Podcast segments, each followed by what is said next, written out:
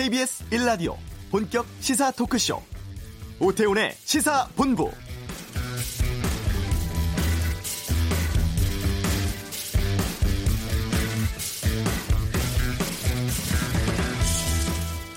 (2015년 12월) 박근혜 정부가 체결한 한일 위안부 합의에 따라서 설립된 위안부 피해자와 유족을 대상으로 한 화해 치유 재단이 발족 2년 4개월 만에 해산 절차에 들어갔습니다. 일본 지원 10억 엔으로 출범한 이 재단은 피해 할머니들 동의 없이 만들어졌고 사죄하지 않는 일본에 면죄부를 준다는 비판 속에서 사실상 기능이 중단된 상태였죠. 지난 광복절에 저희 시사본부와 인터뷰에서 재단 해산 속히 해야 한다고 호통치셨던 김복동 할머니를 기억하십니까? 오늘 저희 이 시간에 다시 모시고 말씀을 듣고 싶었습니다만 최근 건강이 많이 좋지 않다는 소식입니다. 정부 이번 해산 결정으로 바라시던 소식 듣고 할머니 꼭 회차하시길 바랍니다. 오태훈의 시사본부 지역 주민들 반발로 대학 기숙사를 짓지 못하고 있다고 합니다. 잠시 후 이슈에서 듣겠습니다. 한미 워킹그룹이 오늘 출범했습니다. 이번 주 한반도 눈에 살펴보고요. 거제에 이어서 울산에서도 폐지를 줍던 노인을 폭행하는 사건 발생했습니다. 2부 아는 경찰에서 다루겠습니다. KBS 라디오 오태훈의 시사본부 지금 시작합니다.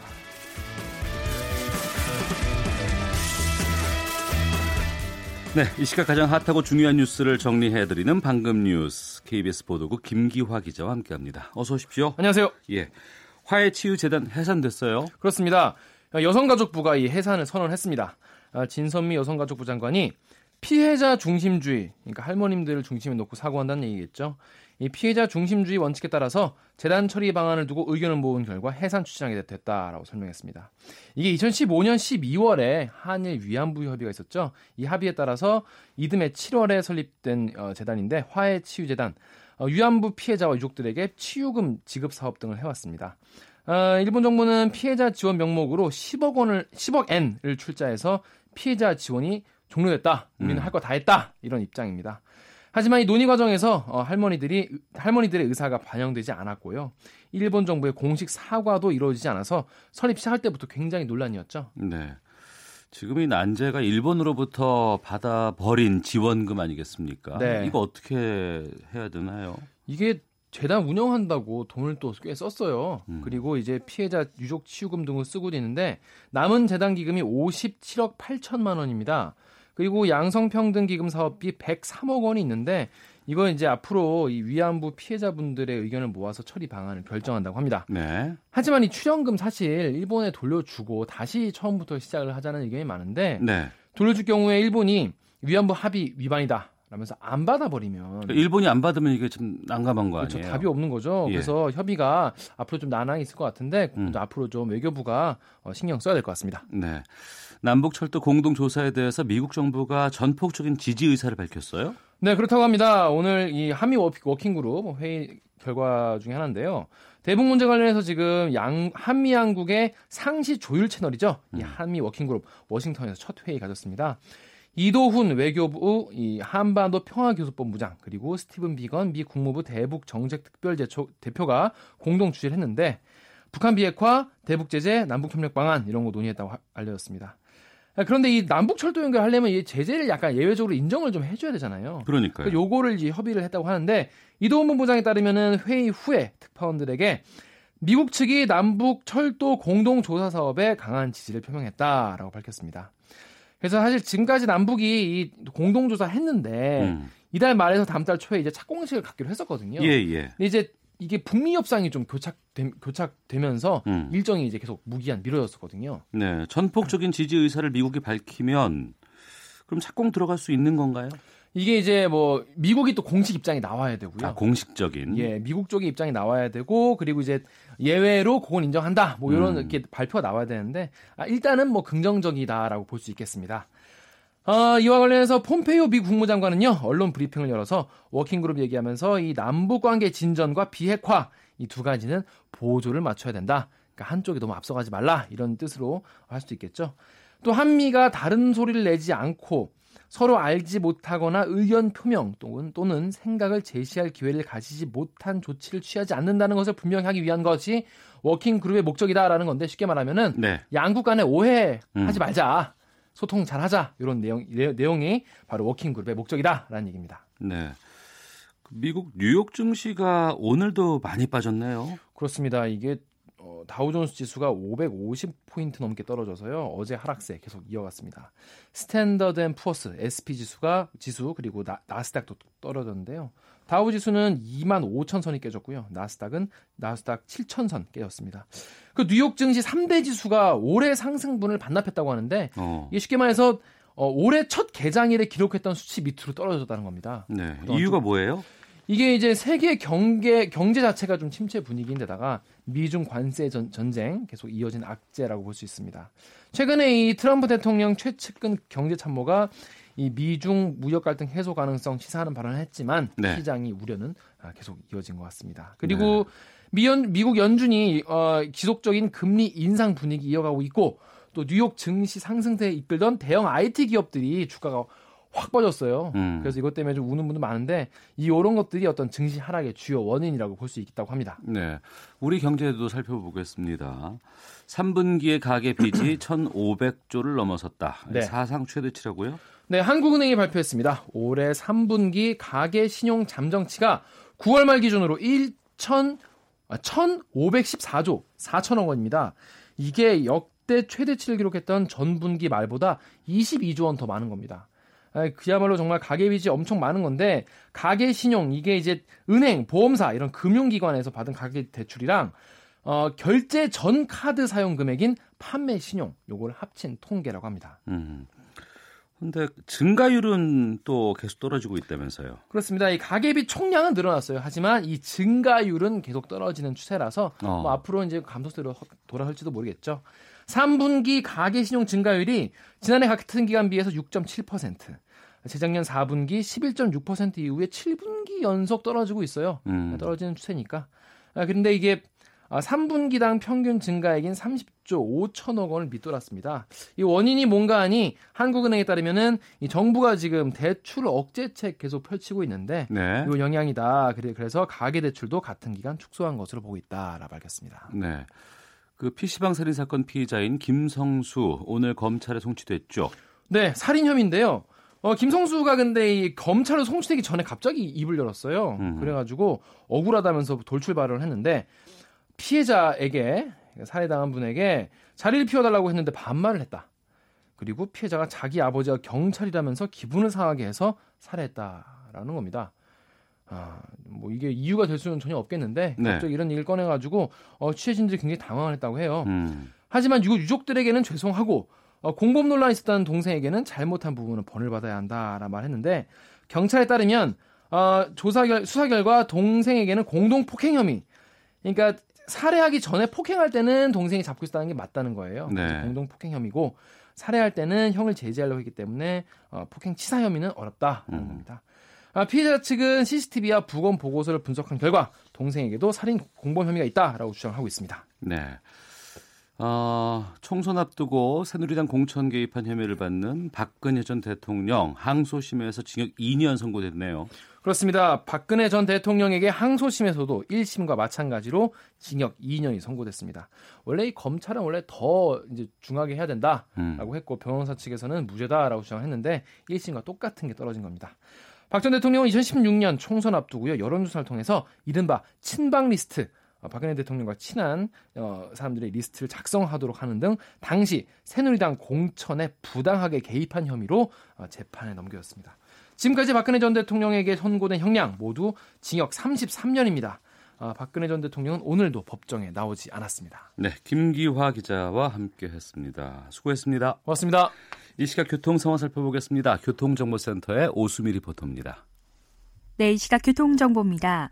먼저 서울 시내 올림픽대로 공항 방면 노량진 수산시장 부근 4차로에 고장난 버스가 서 있습니다. 처리 작업이 오래 걸리면서 뒤쪽으로 정체가 되고 있으니까 잘 살펴서 이동을 하시기 바랍니다. 반대 하남 쪽으로는 사고 여파가 남아 반포부터 동호대교까지 정체가 이어집니다. 이 밖에 고속도로에서는 외곽 쪽으로 나가는 차들이 많아 경부고속도로 부산 방면 한남에서 서초, 신갈에서 수원까지 밀리고요. 더 가서도 동탄 분기점 부근에서 주춤하고 남사 일대에서도 서행으로 지나갑니다. 서해안고속도로 금천 부근은 양방면 모두 정체고 목포 쪽으로는 서평택 일대에서 속도를 줄이고 있습니다.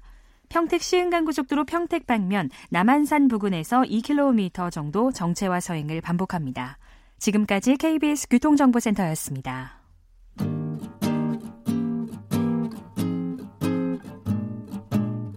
KBS 1라디오 오태훈의 시사본부 여러분의 참여로 더욱 풍성해집니다. 방송에 참여하고 싶으신 분은 문자 9730번으로 의견 보내주세요. 애플리케이션 콩과 마이케이는 무료입니다. 많은 참여 부탁드려요. 서울 동소문동 주변에는 여러 대학들이 모여 있습니다. 이곳의 대학생들을 위해서 행복 기숙사를 건립하기로 했고 지난 11월에 착공 신고를 냈는데 주민들 반발에 부딪혀서 아직 첫 삽도 뜨지 못하고 있는 상황이라고 합니다. 어떻게 된 것인지 행복 기숙사 건립 설명회 참석했었던 고려대학교 고준우 학생을 전화로 연결해 보겠습니다. 나와 계시죠? 예, 안녕하세요. 네. 먼저 이번 설명회에 참석하게 된 계기부터 좀 말씀해 주세요. 네, 제가 그 학교에서 학생회 활동을 좀 했었는데요. 네. 그 학생회 활동을 하는 과정에 이제 학생회에서 다른 여러 가지 문제 중에 공간 관련된 문제도 있었어요. 예. 그래서 이제 학생 자치 공간이라든지 아니면 학생들 주거 공간과 관련된 내용들도 있었는데 음. 이제 그 활동을 하다가 이제 민달팽이 유니온 같은 이제 이런 청년 주거 문제 관련해서 활동하시는 활동가들 알게 되었고 이제 그분들이 이제 제안을 해주셔서 네. 간담회에 참여하게 되었습니다. 예. 학생들의 주거 공간에 대한 관심이 높았다고 하셨는데 네, 그러면 고준우 학생은 지방 출신이에요? 네, 저도 이제 서울에 살지는 않는데요. 예. 어, 근데 저는 엄청 많이 지방이라기보다는 저는 수원에 살고 있, 습니다 예, 수원. 예, 예, 예. 네. 근데 이제 수원이라고 하더라도 이제 학교를 다니는 게 엄청 그 쉬운 일은 아니거든요. 수원에서 고대 멀어요. 예. 네네, 그렇죠. 어. 한, 아무리 짧게 줄이려고 해도 1시간 반, 그리고 음. 이제 길게 걸리면 2시간씩 걸려서 네. 왕복을 하면 하루에 한 4시간은 이제 도로에서 혹은 이제 지하철에서 보내야 되는 거죠. 음, 그럼 지금은 어디서 살고 있는 거예요? 어, 그거를 첫 학기 때는 네. 어떻게든 그 통학을 해보려고 했었는데, 네. 이제 이게 너무 무리다 음. 싶어가지고, 이제 1학기가 끝나고 여름방학부터는 학교 근처에서 이제 방을 얻어서 자취하고 있습니다. 네.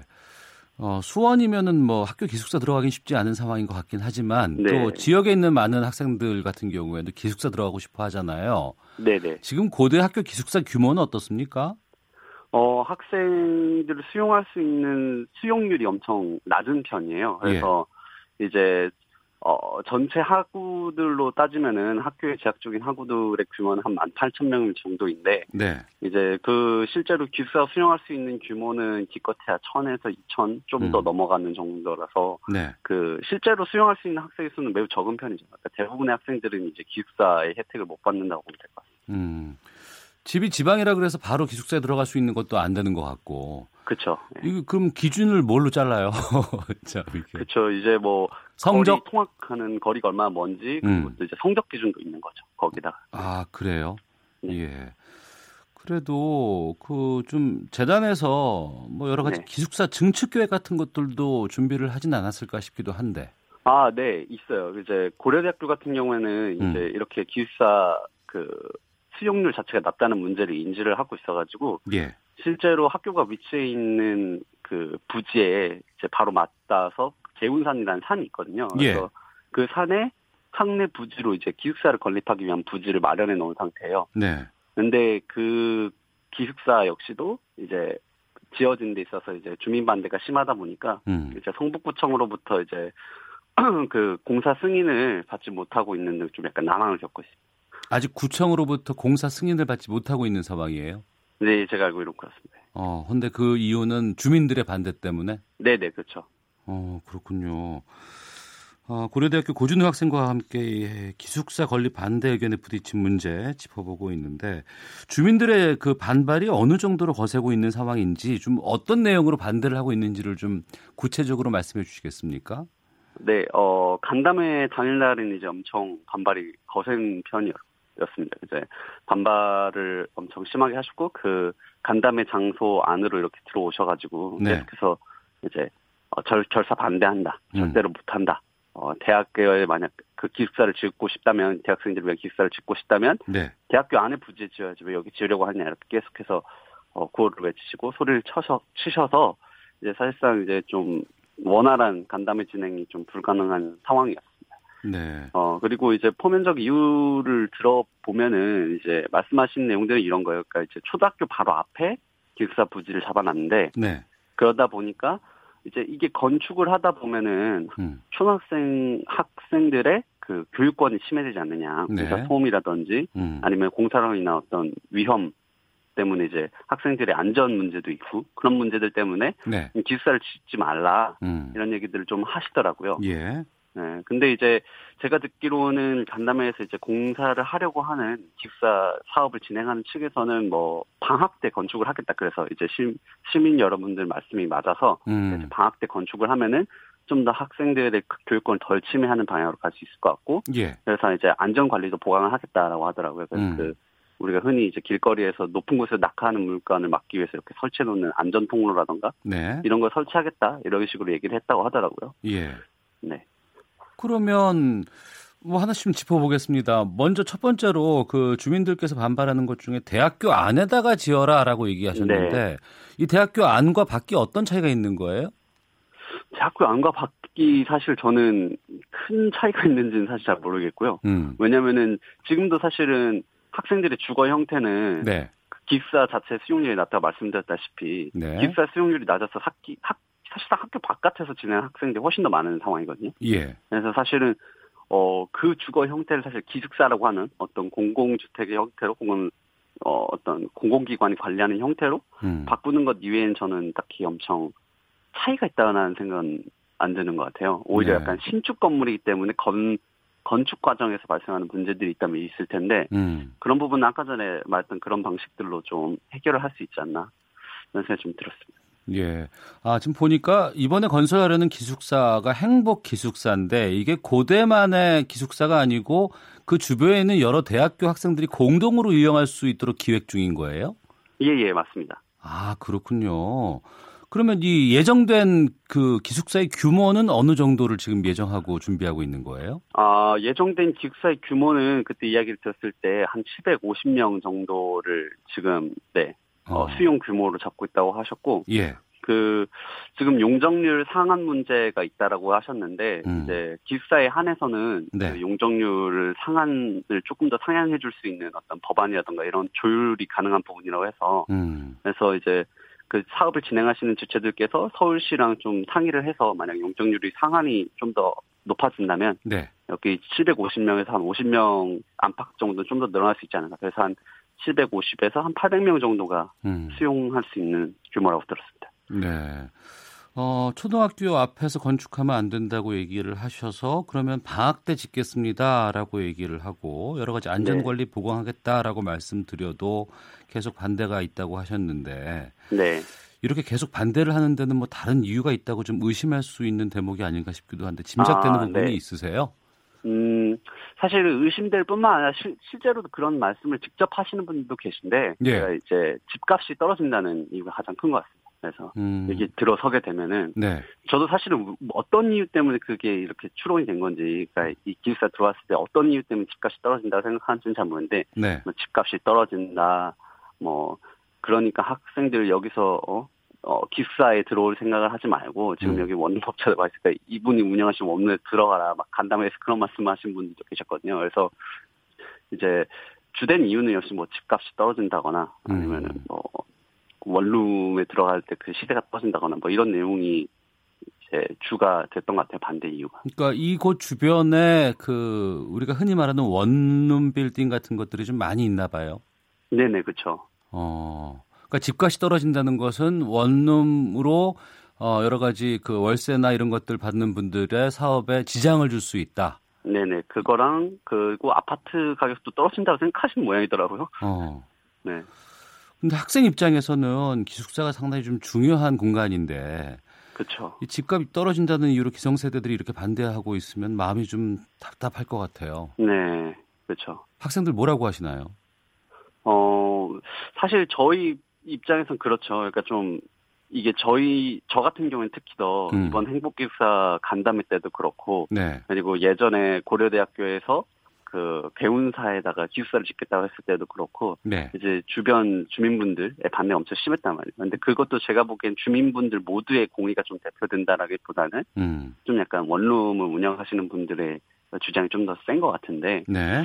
어 이게 좀 저로서는 좀 많이 안타까운 게 그분들은 어떻게 보면 건물이라는 자기 자산을 이미 갖고 있으신 상태인 거잖아요. 예. 그래서 그 자산의 가치를 통해서 어떻게 보면 수익을 거둬들이는 문제지만 음. 저희에게는 사실은 학교를 다니면서 사실 없어서는 안 될 네. 좀 가장 중요한 어떤 거점이란 말이에요. 어떤 이 주거가 없음으로써 사실 삶의 질이 왔다 갔다 할 수 있는. 그렇죠. 어. 그래서 그분들에게는 이제 돈을 더 벌느냐 못 버느냐의 문제지만 예. 학생들에게 있어서는 이게 있느냐 없느냐로 인해서 그 삶의 질 자체가 떨어지느냐, 어, 그 정상적인 수준을 보장받느냐 이런 문제라고 저는 생각을 해서 네. 좀 어, 이걸 대학생들이 좀 희생을 해야 되는 문제인가? 그런 음. 안타까움이 좀 많이 있더라고요. 요즘 대학 주변에 월세라든가 관리비 정도 어느 정도 나와요? 어, 제가 살고 있는 곳만 하다, 제가 살고 있는 곳은 그나마 좀 깨끗하고 넓은 편인데요. 예. 그러니까 월세로 관리비를 제외하고 한 50 정도를 내고, 음. 그리고 관리비로는 10만 원 안팎 정도를 내는 것 같아요. 네. 근데 어? 이제 이 정도 규모도 좀- 좀 부담되는 금액이라서, 어. 저 같은 경우는 이제 부모님 도움을 그나마 받아서 좀, 네, 여유롭게 사는 편이라고 생각합니다. 예. 뭐 빚지거나 학자금 대출 받고 있는 학생들도 많이 있을 거 아니에요. 이거 네네. 말고도 네네. 어. 뭐 지역 출신, 먼 수도권 출신의 친구나 후배들은 어떻게 지금 이 주거를 해결하고 있어요? 그러면? 에, 저처럼 이제 원룸에 사는 친구들도 있는데요. 예. 근데 이 원룸이라는 것도 사실은 가격대에 따라서, 위치에 따라서, 그리고 또 뭐 건물의 노후화 정도에 따라서 음. 이게 주거의 질이 천차만별이에요. 그래서 네. 비싼 돈을 주고도 안 좋은 환경에서 사는 친구가 있는가 하면은 음. 그또 이제 안 좋은 곳에서 이제 저 더 싸니까 네네. 그런 곳에 들어간 친구들도 많고 고시원 이런 뭐- 데서도 네, 다니는 그렇죠. 고시원도 있어요? 가는 친구들이 많죠. 원룸을까지 빌릴 그런 돈이 안 된다 하는 어허. 친구들 이제 고시원에 들어갔는데 뭐 고시원은 잘 알려져 있다시피 이제 주거 환경이 가장 열악한 공간 중 하나고요. 이제 좁, 좁은 음. 공간. 학교 기숙사, 공공기관이 건립하는 공동 기숙사 이런 거 좀 많이 생기는 게 학생들에게는 꼭 필요한 사업이 아닐까 싶거든요. 어떻게 보십니까? 네네 정말 많이 필요하고 사실은 대학생들의 이제 그 사회 초년생이 될 때 빚 문제가 한때 사회 문제로 많이 대두가 됐었잖아요. 네. 그러니까 고액의 등록금을 부담을 해야 돼가지고 음. 등록금을 위해서 다 대출을 하다 보니까 이제 대학생들 부채가 많이 늘어나는 문제들 이런 것들이 한동안 엄청 주목을 받았었는데 네. 제가 보기엔 그것만큼 못지않게 사실은 그 청년 세대에게 있어서 많은 막대한 비용을 지출하게 하고 빚을 떠안고 출발할 수밖에 없는 구조를 만드는 게 제가 보기엔 이 주거 비용인 것 같기도 해요. 그래서 음. 어, 이 주거 비용까지 생활 비용의 가장 큰 축을 차지하고 있는 이 주거 비용까지 등록금 내랴, 뭐 기숙사에 못 들어가니까 주거 비용 내랴 하다 보면 이제 많은 경제적 부담이 오게 되는 것 같거든요. 그래서 이게 제가 보기엔 그 비용을 네. 많이 줄여줄 수 있는 음. 제가 들었을 때 이 어, 간담회에서 이 행복기숙사가 건립되었을 때 네. 비용 산정을 음. 어, 주최 쪽에서 한 24만 원 정도로 하신다고 했었거든요. 예. 그럼 제가 지금 살고 있는 집에서 반인 거잖아요. 딱 그렇죠. 그냥 네. 비용이 반밖에 안 드는 거잖아요. 어. 심지어 어, 뭐 여기에는 그 보증금 같은 걸 맡길 필요도 없고 한 번에 그렇죠. 목돈이 들어가는 것도 아니잖아요. 어. 그래서 아 이런 게 진짜 좀 많이 필요하겠다 이런 생각이 좀 들더라고요. 예. 어, 청취자 장백동님께서 자기 집값이 떨어진다고 학생들 기숙사 짓지 말라 언제 이런 세상이 되었지요라고 의견도 주셨는데 지금 고준호 학생 같은 경우는 이 행복 기숙사 완공이 돼도 여기 들어가지 못하겠네요 졸업하니까. 네네 저는 졸업생이라서 이제 혜택을 보긴 힘들 것 같긴 한데 어, 그래도 이제 제가 그 비싼 돈 내면서 원룸에 지내본 걸 알고 그리고 또 후배들 중에 고시원 사는 후배들도 있어가지고 예, 이야기를 들어보면 많이 안타깝거든요. 그러니까 어. 정말 운이 좋아서 그 해당 지역에서 그 학사 같은 것들을 마- 따로 만들어주는 그런 좋은 케이스가 아니면은 네, 대부분의 학생들이 저처럼 좀 약간 음. 부담이 많이 된다고 들어서 이런 게 제때에서 좀 끝나는 게 좋지 않은가. 알겠습니다. 생각이 좀 많죠. 고준호 학생은 본인은 못 다니더라도 후배들을 위해서라도 이런 활동을 해야 된다고 또 저희 방송에서 말씀을 해주시는 모습이 어, 기숙사 반대하시는 분들과는 좀 생각이 많이 다르신 것 같습니다. 자, 오늘 말씀 고맙습니다. 예, 감사합니다. 네, 고려대학교에 재학 중인 고준우 학생과 함께 주민 반대로 건립이 중단된 행복 기숙사 문제 살펴봤습니다. 헤드라인 뉴스입니다. 정부가 한일 위안부 합의로 세워진 화해치유재단의 해산을 공식 선언했습니다.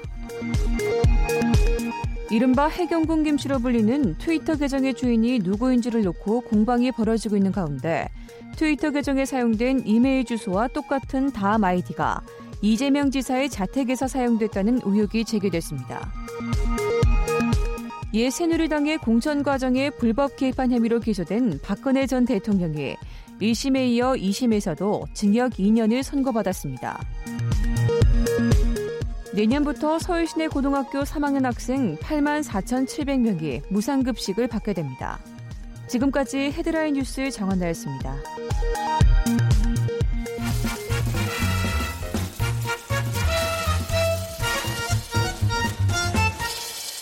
오태훈의 시사 본부. 한 주간의 한반도 정세 분석해보는 이번 주 한반도는 시간입니다. 김영석 전 통일부 차관과 함께 말씀 나눠보겠습니다. 전화 연결되어 있습니다. 안녕하십니까? 네, 안녕하십니까? 예.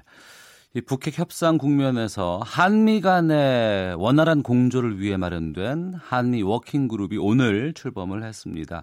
네. 이 워킹 그룹 출범이 큰 도움이 될 수도 있다면서요? 네, 그럼요. 이게 이제 기본적으로 지금 이제 북한의 핵 문제라고 보면 소위 고위층에서 정치적인 결단이 중요한 요소이겠습니다만은 네. 그걸 이제 구체적으로 이행할 때는 여러 가지 기술적 사안이 많습니다. 음. 그래서 이거는 이제 아무래도 이제 실무자 간의 긴밀한 협의가 필요하고 그런 차원에서 이제 오늘 출범한 이제 working group이 많은 의미가 있다라고 생각을 합니다. 네. 이번에 미국에서 중간 선거 이후에 북한과의 대화 의지는 변함이 없다. 이 점을 이제 펜스 부통령이 밝혔습니다. 네네. 그리고 이제 북미 회담 전에 핵 미사일 뭐 리스트 신고 요구 조건을 사실상 좀 걷어들인 모양새도 좀 밝히기도 했는데. 네네. 이게 양보냐 아니면 전략이냐 이렇게 상반된 해석이 나오는데 어떻게 보십니까? 그 기본적으로는 뭐 양보보다는 전략이다라고 생각을 할 수 있습니다. 네. 왜냐하면 예. 이제 북한의 핵 문제가 90년대 이제 초반부터 이루어진 문제이기 때문에 미국의 입장에서 보면 이게 새로운 문제가 아닙니다. 음. 그리고 이 문제를 해결하기 위해서 이제 전통적인 이제 비핵화 방식을 이제 고수를 해왔죠. 그러니까 그게 바로 선 비핵화 후 이제 제재 완화다. 그리고 네. 또 비핵화를 하기 위해서는 이제 북한의 핵물질과 핵시설에 대한 완전한 신고와 함께 사찰 검증 폐기가 필요하다. 이게 전통적인 비핵화 방식인데 네. 이 방식을 가지고 그동안 20년 동안 해온 결과 이게 현실적으로 어렵다라는 것을 이제 트럼프 대통령을 포함한 미국의 행정부도 알고 있다라고 생각합니다. 음. 이제 그래서 이제 트럼프 대통령도 보면 과거 정부가 하지 못했던 걸 지금 본인들은 했다. 네. 그리고 네. 지금 뭔가 새로운 방법을 한다라는 것을 자꾸 강조하는 거란 말이죠. 그래서 그런 차원에서 본다면 소위 그 핵리스트 신고를 무조건 해야 된다라는 게 전통적인 비핵화 방식이라는 말이죠. 예. 그래서 이것 말고 이게 현실적으로 어려운 거니까 소위 이제 그 리스트 신고를 포함한 이제 플랜, 그 음. 비핵화를 하기 위한 계획을 먼저 2차 북미 회담에서 이제 제시를 해라. 네. 그리고 거기에 따라서 이제 구체적인 사항은 이번에 이제 한미 워킹 그룹이 형성된 것처럼 음. 이제 기술적 사안에 대해서 협의를 해서 하면 되는 거 아니냐 예. 이런 쪽으로 이제 그 이제 중간 선거 이후에 미국의 핵 문제를 해결하기 위한 이제 시즌 2의 방식으로 이걸 음. 이제 제시를 했다라고 생각이 듭니다. 예, 빨리 좀 만났으면 좋겠는데 네. 중간 선거 끝나고 바로 만나기로 했다가 이 고위급 회담이 지금 무기한 연기돼 있는 상황이잖아요. 네, 네. 이 고위급 회담은 언제쯤 재개될 걸로 전망하세요? 기본적으로는 뭐 이제 서로 합의를 했을 때 그 내용이 이제 어느 정도 어 좀 가시권에 들어왔을 때 고위급 회담을 할 가능성이 높습니다. 왜냐하면 네. 지금 현재 최근에 이제 미국 국무부에서도 이야기한 것처럼 북미 간의 협상은 계속 이루어지고 있다라는 거고 최근에 보면 뭐 앤드루 킴의 이제 방한 이야기도 나오고 있고 이제 이러고 있단 말이죠. 그리고 또 공개적으로도 보면 이번에 이제 그 비핵화에 대한 이제 플랜을 이야기를 하면서 또 북한도 이제 나름대로 이제 비핵화와 그다음에 이제 그 제재 완화에 대한 입장도 밝히고 있단 말이죠. 그러니까 네. 이거는 이제 고위급 협의라든지 2차 북미 회담을 앞두고서 이제 북미 간의 일종의 지금 사전 협의를 진행하고 있는 이제 상황이라고 생각을 합니다. 그래서 네. 요 시점에서 이제 언제 하느냐보다는 이제 이러한 이제 상호 간에 협의하는 내용이 어느 정도 합의가 되느냐 이제 그게 이제 어느 시점이라는 건데 중요한 거는 이거 같아요. 마냥 기다릴 수가 없는데. 예. 근데 양쪽에서 다 보면 미국도 그렇고 북한도 그렇고 마냥 이 상태에서 그냥 지속되는 게 서로가 도움이 안 됩니다. 북한 그렇죠. 입장에서는 이제 경제 건설을 해야 되는데 내부적으로 여러 가지 어려움이 있지 않습니까? 예. 이 부분을 마냥 늦을 수 없는 거고 미국의 입장에서도 보면 중간 선거 이후에 하원을 지금 민주당이 장악한 상황에서 이게 북한 핵 문제에 대해서 이제 뭔가 좀 성과를 내줘야 되는 상황인데 이게 음. 없다. 그러면 이제 트럼프 행정부 입장에서도 보면 북한의 핵 문제를 다루는 데 있어서도 이제 동력이 상실될 가능성이 높거든요. 그래서 그렇죠. 그런 차원에서 예. 본다면 양 차원에서 그 미국과 북한 차원에서 일종의 지금 힘겨루기인 단계이지만 어. 무언가 지금 필요에 의해서 시기적으로 조금 앞당겨야 된다라는 그런 요인이 양쪽에 다 있거든요. 그래서 예. 그런 차원에서 본다면 뭐 이제 내년 초에 2차 북미 회담을 앞두고 그 사전에 이제 북미 간의 고위급 협의는 이제 좀 시간이 그렇게 오래 걸리지 않을 수도 있다라고 음. 생각을 합니다. 네. 김영석 전 통일부 차관과 함께 한 주간의 한반도 정세 분석해 보고 있습니다. 4.27 판문점 선언 이후 벌써 8개월 지났고 평양 선언 이후엔 두 달 지났습니다. 네. 두 선언의 합의 내용 얼마나 좀 이행되고 있는지도 궁금한데 예. 북한이 비무장지대 그 GP 10개를 동시에 폭파하고 철거를 했습니다. 네네. 이거는 군사 분야 합의 이행에 상당히 속도가 붙는 모양새잖아요.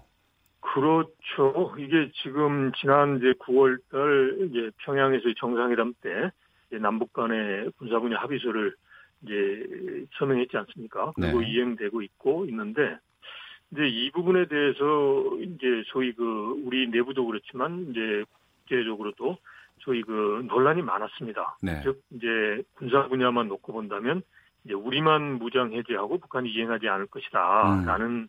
차원에서 논란이 많았는데 네네. 바로 이러한 우려를 감안한 행동일 수도 있다. 음. 왜냐하면 북한이 지금 현재의 그 국면을 전환하기 위해서는 남북 관계에 이제 변화가 있어줘야 된단 말이죠. 네. 그러면서 네. 이제 북미 관계의 변화도 이제 추진하는 건데 남북 관계의 변화의 가장 큰 걸림돌이 바로 안보 문제고 안보 문제가 군사 문제인데 군사 문제에 변화가 있다라는 것을 보여줌으로 인해서 네. 우리 내부에 있어서도 이 그 논란도 잠재우고 그다음에 미국에게도 이런 군사 분야에 있어서 이제 북한이 적극적으로 나오니까 음. 다른 분야에 있어서 미국이 조금 더 양보를 해라 네. 그런 차원의 그런 그 의도도 희망도 포함되어 있다라고 생각합니다. 그래서 예. 지금 현재까지 보면 이제 나름대로 이제 앞으로 여러 가지 또 갈 길이 멀다고 할 수 있지만 현재까지 상황 보면 북한이 그런 그 소위 너무 이제 그 궤도 내에서 그 나름대로 속도를 갖고 움직이고 있다라고 음. 판단을 할 수 있겠습니다. 네. 우리가 이제 그 여러 합의 내용 중에서 올해 안에 하겠다라고 발표된 것들이 여러 네. 가지가 있습니다. 그 중에 남북 철도 연결 착공식 하겠다는 것이었거든요. 예, 예. 근데 이번에 그 미건 대표 통해서 미국 정부가 전폭적인 지지 의사를 밝혔다는 뉴스를 조금 전에 제가 좀 듣기도 했는데 이 네. 부분이 네. 된다 그러면은 철도 연결, 연결 착공식은 바로 가능한 겁니까 이제? 그 가능하다고 봐야죠. 그리고 예. 그 이번에 비건 대표도 이야기했지만 그 폼페이오 장관도 소위 남북 관계와 비핵화 그러니까 즉 이제 한국과 미국 간의 한반도 문제를 다루는 데 있어서 2인용 자전거와 같은 그러한 이제 그 조화를 이룬다라고 했다는 거죠. 예. 그러면 예. 이게 이제 부정적으로 본다면 이제 북미 관계에 앞서서 이제 남북 관계 어렵다라는 것도 있지만 음. 그게 틀을 이제 어느 정도 이제 그 조율할 수 있는 범위 내에서는 남북 관계가 앞서갈 수도 있다. 그리고 네. 남북 관계가 이제 북미 관계를 변화시키는데도 긍정적 영향을 줄 수 있다라고 미국의 그런 핵심 당국자들이 생각할 수 있거든요. 그리고 또 최근에 보면 우리 저 조명균 통일부 장관이 이제 방미해서 이제 확실하게 남북 경협은 북한 이제 소위 그 핵 문제 해결과 관련이 되고 그리고 남북 관계가 핵 문제 해결하는 데 도움이 된다라는 점을 이제 명시적으로 직접적으로 설명했지 않습니까? 네. 그래서 그런 차원에서 본다면 이 북미 관계와 남북 관계가 그리고 또 조화롭게 이루어질 가능성이 높다라는 거고 그리고 이제 미국이 이제 조금 전에 이야기하신 대로 철도도로 부분에 대해서 이게 이제 여러 가지 부정적 의미도 있지만 비핵화를 앞당길 수도 있는 긍정적인 의미가 있다라는 차원에서 이제 북한의 변화가 없더라도 이제 사전에 협의를 해준다면 어. 이거는 뭐 이제 실질적으로 남북 간에 이제 착공 행사하는 데는 커다란 의미가 없다라고 생각합니다. 왜냐하면 네. 2007년에 이미 벌써 한 번 한 차례 이제 어 공동 조사를 한 바도 있고 지금 현재 남북 간에 있어서 여러 전문가들이 이 부분에 대해서 이제 검토하고 있는 사안이기 때문에 음. 뭐 이거는 뭐 곧바로 할 수도 있지 않느냐라고 생각을 합니다. 네. 오랜만에 금강산 관광 그 기념 남북 네. 행사가 공동으로 열렸어요. 네, 네. 금강산 관광 시작된 지 이제 20주년 됐는데 네. 금강산 관광은 금방 재개될 수 있을까요? 이거는 이제 지난번 평양 정상회담에서도 이게 이제 여건이 조성된다는 그런 취지로 합의를 했지 않습니까 남북이? 예. 이 말은 이제 남이나 북한이나 모두가 다 이게 금강산 관광이 재개되기 위해서는 이제 아무래도 이제 핵 문제라든지 그다음에 이제 대북 제재 이런 문제가 이제 해결돼야 된다라는 인식을 갖고 있다는 거죠. 음. 그리고 이번에 현정원 회장이 이제 갔다 왔을 때도 북한의 당국자들이 이제 그 금강산 관광 체계를 희망을 하고 있다. 그렇지만 네. 이게 이제 핵 문제 해결이 이제 먼저 돼야 되는 거 아니냐. 뭐 완전한 해결은 아니더라도 음. 제재 완화 정도는 돼야 되겠죠. 이 부분에 대해서 인식을 갖고 있기 때문에 네. 이제 이거는 이제 이런 저희 북미 간에 지금 뭐 서로 그 힘겨루기를 하고 있습니다만은 이 부분의 진전이 어느 정도 있으면 이제 곧바로 재개될 수 있는 이제 그런 사안이다라고 이제 어, 판단할 수 있겠습니다. 네. 전반적으로 이 합의 내용 보면은 그 10월에 원래 평양 예술단 서울 공연하기로 했었는데 이게 안 됐잖아요. 네, 네. 이것 네. 빼고는 지금 전반적으로 잘 가고 있는 거죠? 그 현재까지는 현재까지 보면 이제 전체적으로 뭐 당국 간의 고위급 회담이나 실무 회담, 그다음에 개성의 남북 공동 연락 사무소 개설, 그리고 민간천의 교류 행사나 이제 아까 말씀하신 이제 군사적 분야에 있어서의 그 이행 등이 전반적으로 이행이 되고 있습니다. 그렇지만 예. 다만 이제 다 아시다시피 이제 북한 핵 문제 해결과 연결될 수밖에 없는 사안, 즉 마무리해 주셔야 돼요. 경협이나 예. 이런 문제 이 부분이 진행되고 있어서 음. 이제 이런 부분이 이제 어 실질적으로 되려면 아무래도 이제 핵 문제 관련해서 미국이나 북한 양측에서 보다 적극적인 그런 그 협의가 필요한 시점이다라고 생각을 합니다. 알겠습니다. 말씀 고맙습니다. 네, 고맙습니다. 네, 이번 주 한반도는 김형석 전 통일부 차관과 함께했습니다. 1부 여기서 마치겠고요. 잠시 후 2부에서는 아는 경찰 준비되어 있습니다. 약자를 향한 묻지마 폭행에 대해서 분석해 보겠습니다. 뉴스 들으시고 잠시 후 2부에서 뵙겠습니다.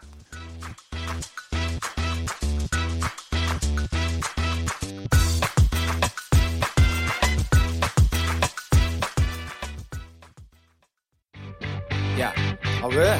점심시간에 뭐하냐? 자야지. 야, 그러지 말고 이거 한번 들어봐. 아 뭔데? 지금 당장 라디오를 켜봐 나른한 오후 깨울 시사 토크쇼 모두가 즐길 수 있고 함께하는 시간 유쾌하고도 신나는 시사 토크쇼 오태훈의 시사본부 네 오태훈의 시사본부 2부 전문성과 현장성 살아있는 고품격 high quality 범죄 수사 토크를 지향하는 아는 경찰 시작하도록 하겠습니다. 김복준 한국범죄연구소 연구위원, 전 서울경찰청 범죄심리분석관이신 배상원 프로파일러와 함께합니다. 두 분 어서 오십시오. 네, 안녕하세요. 예. 음. 서울 강서구 PC방 살인사건 피의자 김성수 어, 오늘 검찰에 송치가 됐습니다. 동생도 이제 살인죄 공범은 아니고 공동 폭행 혐의로 송치가 같이 됐는데 음. 문제는 오늘 포토라인 서가지고 엄청 얘기를 하면서 헉헉헉 대던데 이거 어떻게 보셨어요? 그거 제가 판단할 때는 오히려 이제 그 모습을 보고 국민들은 굉장히 그 좀 분개했을 것 같아요. 예, 예. 그런데 또 한편으로 생각하면 음. 과연 이 사람이 정상적인 사고를 가지고 지금 저렇게 얘기할까? 음. 또 이런 부분도 또좀 그 들기는 하거든요. 예. 근데 이제 분명한 거는 이제 본인의 어떤 그 어, 혐의를 인정하고 있고요. 네. 어, 그리고 뭐 지금의 상태가 그 사람이 어떻건 그건 문제가 되지 않습니다. 음. 항상 이, 뭐이 범죄라는 거는 에, 범행 당시 네. 행위 시라고 얘기합니다. 네. 행위 시에 그 사람의 정신 상태를 따지는 거기 때문에 에, 뭐 그 치료감호소에서 이 감정한 결과에 따르면 그 행위 시에 이 사람은 분명히 고의가 있었고 음. 사리를 분별할 수 있는 그 어떤 판단 기준이 명확했다고 봤기 때문에 네. 그 사람을 뭐 살인죄로 의율하는 거는 전혀 문제가 없어 보입니다. 네. 네. 기본적으로 이제 루틴에 의한 망상 그리고 피해자한테 책임 전가가 뭐 국민들이 보시는 것처럼 정확히 나타나고 있는 거고 자기가 말할 거를 이만큼을 가지고 있고 숨 차면서도 다 얘기를 하잖아요. 예, 예. 그 사람의 심리적 특성이고요. 어, 그리고 이제 어, 자기가 머릿속에 가지고 있는 거를 다 토해내는 형태지만은 음. 그것은 본인 스스로가 그런 어떤 어, 그 생각이 있다는 것 자체를 노출하는 거죠. 그러니까 뭐 자기한테 그렇게 도움이 안 될 거지만은 그럼에도 불구하고 자기는 그걸 꼭 해야 되겠다는 일종의 표현형의 범죄라는 음. 걸 노출시키는 거죠. 예. 네. 알겠습니다. 자, 본격적으로 오늘 말씀을 좀 두 분과 함께 나눠볼 주제는 이겁니다. 얼마 전에 경남 거제에서 20대 남성이 그 외소한 50대 여성을 마구 때려서 숨지게 한 사건 있었는데 이번엔 울산에서 또 20대 남성이 폐지를 줍던 70대 노인을 폭행한 사건이 음. 있었습니다. 이 사회적 약자에 대한 무차별 폭행 어떻게 생각을 해야 할지 또 이거 어떻게 해야 될지 참 궁금한데요. 먼저 술 마시고 귀가하다가 벌어진 사건이라는데 네. 김복준 교수님. 예. 네. 맞습니다. 이게 19일이죠. 19일 날 밤 9시 한 45분경 된다고 그래요. 네. 어, 울주군 언양읍 그 어, 길가 그리고 버스 정류장 인근인 것 같습니다. 네. 그곳을 지나가던 이제 술에 좀 취한 그 취업 준비생 25살 먹은 남성이 아, 지나가다가 흙깃 우측을 보니까 이제 골목 안쪽에 네. 폐지를 정리하고 있는 77세 된 할머니가 있었어요. 예. 예. 근데 이제 그분이 뭐 본인한테 무슨 시비를 했다. 저는 그 말 믿지도 않습니다만은 음. 그런 그, 그 의도로 그 뛰어들어가 가지고 골목에서 그, 그 세상에 연약한 그 폐지 줍는 노인을 그 건장한 청년이 이게 거제 사건 사고 똑같아요. 네. 그냥 멱살 잡아 흔들고 밀쳐서 넘어뜨리고 주먹으로 구타하고 어, 이런 그 저 사건이 발생한 겁니다. 그래서 어 10월 4일 날 발생했던 거제 그 저 폐지 노인 폭행 사건하고 이거 오버랩되면서 네. 국민들이 진짜 엄청나게 분개하고 있는 상황이 또 재연출된 겁니다. 음, 그러니까 일면식이 없는 관계잖아요, 전혀. 그런데 술을 먹고 그 배상원 프로파일러께서는 그 공개된 CCTV 보셨어요? 예, 예. 기본적으로 어. 일면식이 없으니까 이렇게 공격하는 겁니다. 보통 이런 때문에 예, 예, 이런 정도의 것을 이제 보통 묻지마 폭행이라고 하지만은 이제 흔히 말 다, 중을 대상으로 하는 폭력 범죄이죠. 네. 불특정 다수를 대상으로 하는 겁니다.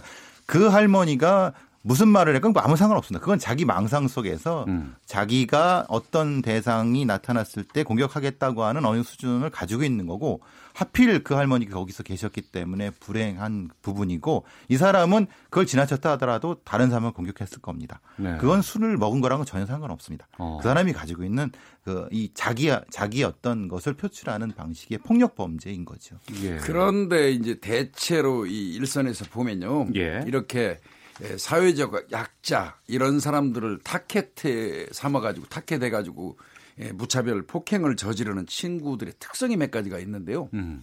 이들이 선정하는 기준이 항상 만만한 상대예요. 만만한 사람. 만만한 사람. 그러니까 내가 공격을 했을 때 저 사람으로부터 반격받지 않을 만한 사람. 어. 어, 그런 사람을 선정하고요. 또 더 나아가서는 사후에 뭐 신고라든지 어떤 그, 그 이런 거를 잘 못하는 사람들. 어. 어, 내가 저 사람을 그 가해하고 빠져나가도 뭐 저 사람이 신고해서 적극적으로 나한테 어떤 그 에, 반격을 할 수 없는 그런 사람 이런 음. 정도를 고르는 성향은 있어요. 네. 네. 음.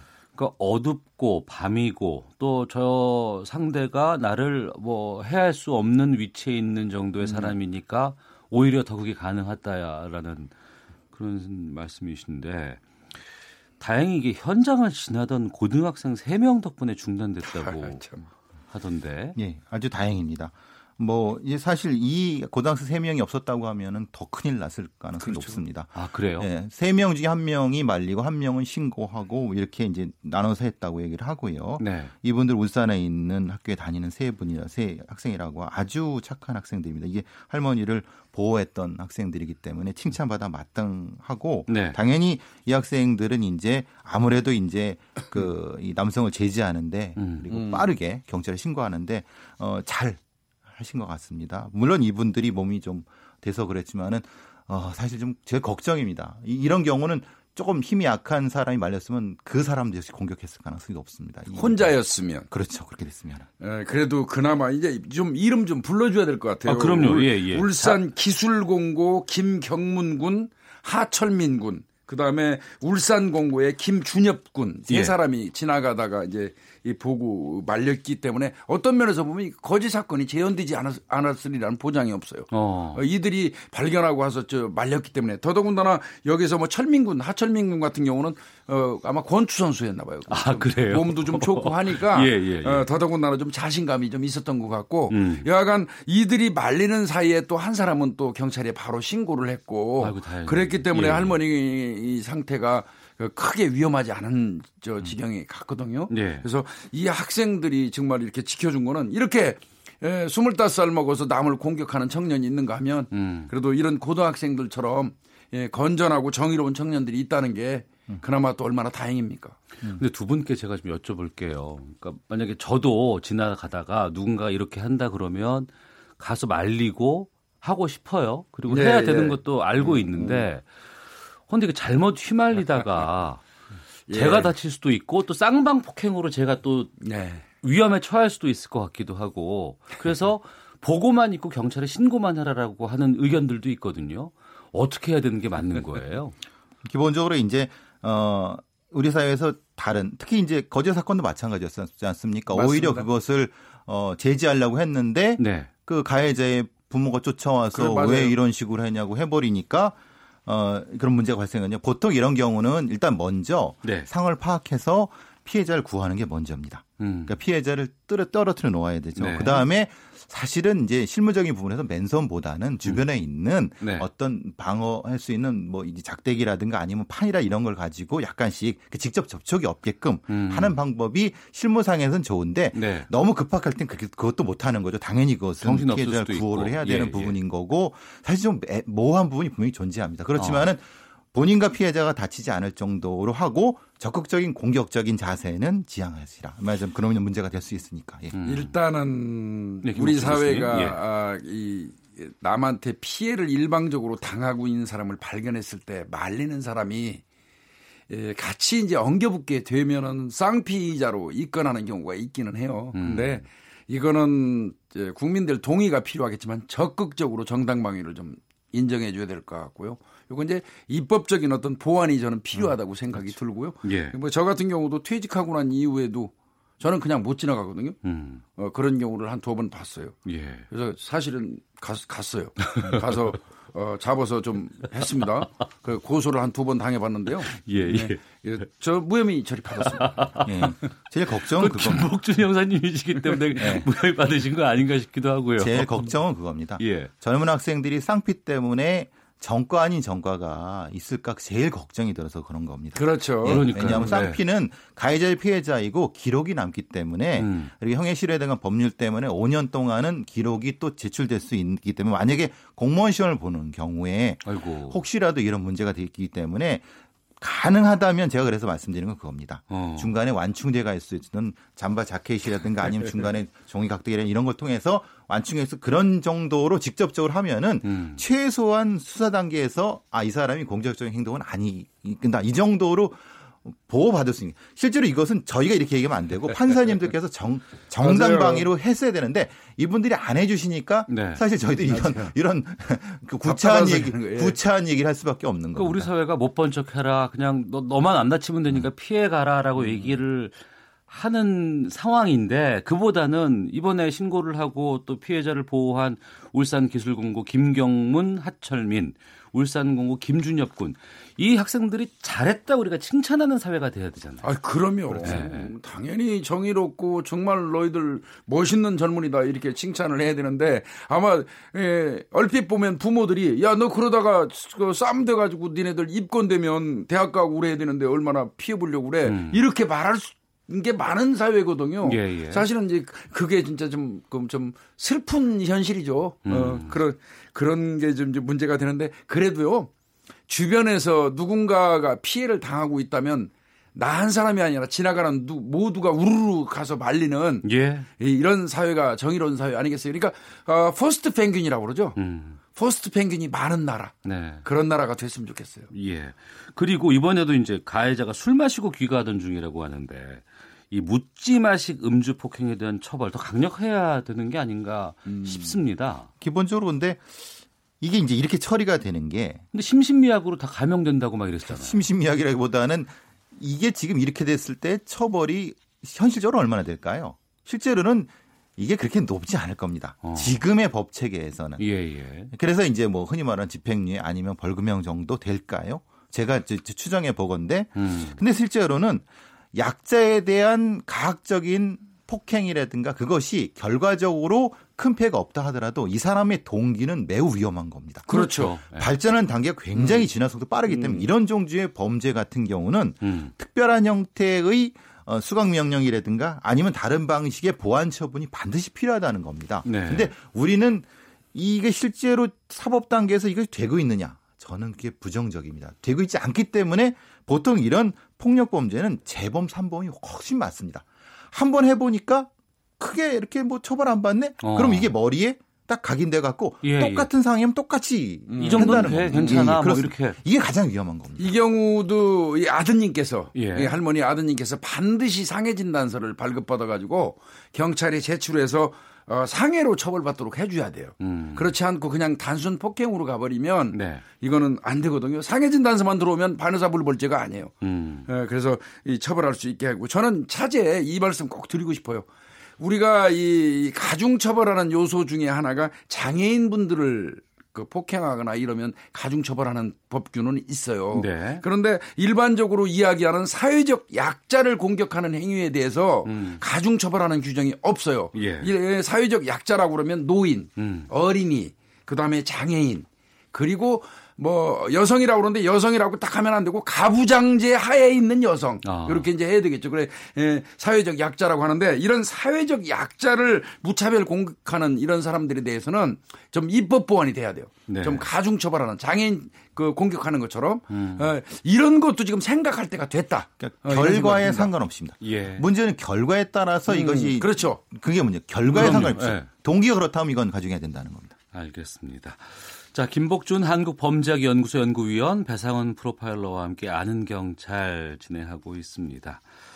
어, 다음 주제로 가보죠. 일베로 알려져 있죠. 일간 베스트 저장소라는 극우 성향의 인터넷 커뮤니티에 여성의 신체를 찍은 사진들이 잇따라 올라왔다고 합니다. 근데 이게 자신의 여자친구 혹은 전 여자친구의 사진을 유포했다고 하는데 그 여친 몰카 인증이라는 게시물이 잇따라 올라왔다고 하는데 어떤 게시물들인 거예요, 구체적으로? 이게 참 일베 사이트 꽤 속 썩이는 것 같아요. 제가 볼 때 진짜. 예, 예. 뭐 어느 사이트를 출연한 사람이 뭐 이렇게 지정해서 얘기하면 안 되지만 워낙에 자꾸 사고를 치니까 제가 그렇게 얘기하는 거예요. 여친 인증이라고 해가지고 릴레이로 지속적으로 이제 그 여친의 어떻게 보면 야한 모습, 음. 어떤 여성의 중요 부위를 클로즈업 클로즈업한 어떤 형태의 사진 네네. 네. 이런 것 등등을 어, 몰카 인증한다는 형태로 계속 올리는 거였었어요. 어. 어 그런데 물론 이거 확인은 해봐야 돼요. 예. 진짜 실제 자기 여친의 그 사진인지 여부는 확인해봐야 되겠지만 이런 형태로 계속 올라오다 보니까 어. 그 어느 날 보니까 그 사이트에 자기 자신의 사진이 막 올라온 그 피해를 본 여성들이 예, 예. 있었어요. 어. 그러다 보니까 얼마나 두렵겠습니까? 이게 일베 사이트에서만 끝나는 게 아니거든요. 이거는 퍼날르기 하면 일파만파로 외국까지 갈 수 있다는 얘기죠. 음. 그래서 이 부분이 지금 상당히 문제가 되고 있는 그 겁니다. 기억하실지 네. 모르겠지만은 그 할머니의 그 그렇죠. 사진을 예, 올려갖고 예. 음. 했는데 그 사람인 줄 알았더니 사실은 다른 사람이 이걸 퍼다가 게시한 부분이었다고 한 게 나타났었죠 얼마 전에 음. 실제로 이것을 조장하는 예를 들면은 경쟁을 시키는 겁니다. 경쟁을 음. 시켜갖고 거기 경쟁하는 거에 따라서 카운트에 따라서 돈을 더 지급하는 그러니까 뭐 그냥 별점이라든가 이런 걸로 돈으로 지급하는 방식으로 어. 이것을 이렇게 경쟁시키는 사람들을 네. 잡아야 됩니다. 사실은 올리는 사람도 잡아야 되지만은 음. 이걸 이렇게 경쟁시켜서 수익을 창출하려고 하는 그게 우리가 얼마 전에 했던 양모 씨, 네, 네 양진호라는 네. 사람이 실제로 음. 그렇게 했을 개연성이 높다고 해서 음. 수사가 했지 않습니까? 이것이 헤비 업로더들과 이런 사람들이 카르텔을 맺어갖고 서로 더 자극적인 걸 올리게끔 만드니까 이런 문제가 발생하는 겁니다. 이런 음. 게시판이 또 이용되고 있는 거고. 결국 필터링의 문제 이것도. 그러니까 이게 그 일배 안에 있는 그 무슨 뭐 게시판 네, 네. 사진 전용 게시판이겠죠. 맞습니다. 사진 전용 게시판. 여기에다가 이제 자기가 직접 찍은 사진들 같은 걸 올려놓는데 네, 예. 물론 이제 밖에서 외부에서 퍼나르는 것도 있겠지만 또 본인 스스로가 이걸 음. 올리는 심리는 이건 어디서 나오는 거예요? 어떤 면에서는 이제 자기를 좀 인정해 달라는 거고요. 어. 또 한편으로는 과시입니다. 과시요? 아, 자기 과시.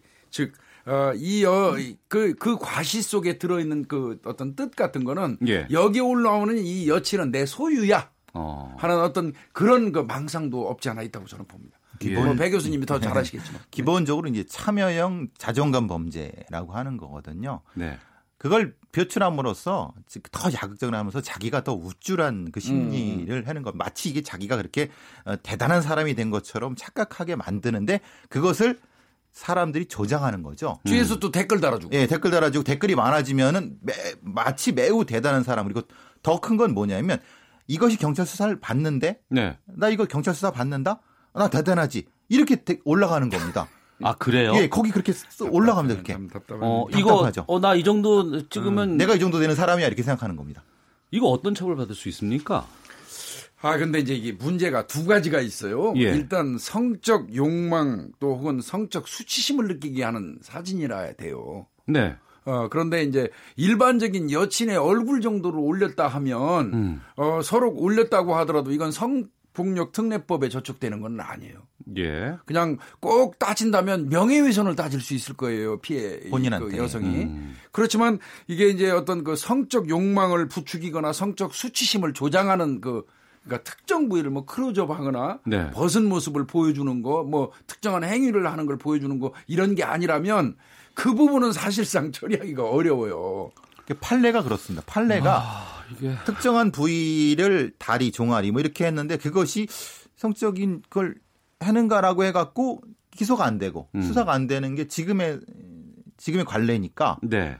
그러니까 실제로 지금 올린 것도 개개 사안에 따라서 판단을 해야 되는 겁니다. 어, 아직은 어리지만 저도 딸이 있습니다. 그렇죠. 예. 얘가 누구를 만나는지를 제가 어떻게 알고 그리고 우리 딸을 남자친구라고 하는 애가 정상적인 애겠지만 예. 그럼에도 불구하고 혹시라도 또 모르는 일 아니에요. 예. 내 사, 딸의 사진을 찍어갖고 뭐 이상한 데다가 올려놓고 그 에이. 우리 딸의 사진을 가지고 밑에서 누군가가 뭐 외모가 어떻네, 뭐 뭐가 어떻네, 뭐 몸매가 어떻네 이렇게 얘기하는 거를 가만히 두고 봐야 하는 건지 아니면 이걸 처벌할 방법이 없다는 게 답답한데요. 앵커님 일단은요. 예. 아, 내 딸을 사진을 찍어가지고 올려갖고 품평에 비슷하게 올리는 사람이라면 그건 정상 아니에요. 아니죠, 당연히. 네, 아니죠. 그거 어, 내 애인이고 내 여자친구는 철저하게 내 보호 대상이고 내가 존중해줘야 할 대상인데 그, 예. 그 대상을 올려서 품평회를 시킨다면 그게 정상적인 사고입니까? 그러니까 그런 사람은 죽어도 못 만나게 해야겠죠. 어. 네, 그거는 정상 아니에요. 그, 그런 사람을 만나게 하면 안 돼. 저도 딸 하나밖에 없는데 예, 저는 그런 사람 아닌 사람한테 시집 보냈지만요. 예, 그래서 이제 이, 이 경우는 거기에 올렸다. 네. 올렸다고 판단이 된다면 그, 그거를 확인한 그 여자친구들은 제가 이 저 방송을 통해서 분명히 말씀드립니다. 오늘 이 시간부로 그 남자 잊어야 됩니다. 음. 예.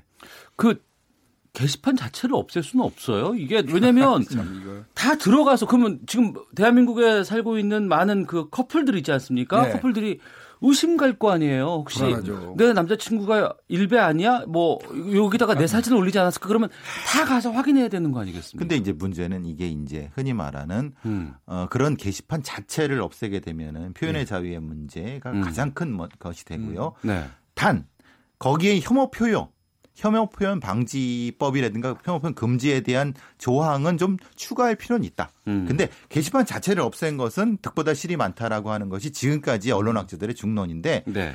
거기서 나타나고 있는 개개의 게시물에 대해서는 판단을 해볼 필요는 있다. 어. 예. 순기능도 분명히 존재하거든요. 그 게시판에요. 예. 그래서 지금 현재 입장에서는 뭐 음란 동영상 같으면 뭐 경찰이 그냥 일방적으로 개입할 수 있어요. 예. 압수수색 해가지고 이제 아마 한다고 하는데 그렇지 않고 그냥 일반적인 사진을 올렸다면 음. 그 사진이 불쾌하다고 그러면 할 수 없어요. 지금 현재 상태에서는 네. 경찰이 개입할 수 없으므로 어. 어, 본인들이 일베에 가입을 해가지고 일베 측에다가 내 사진을 삭제해달라고 요구할 수밖에 없는 그런 현실이에요. 현재로서는. 가장 문제가 되는 게 이겁니다.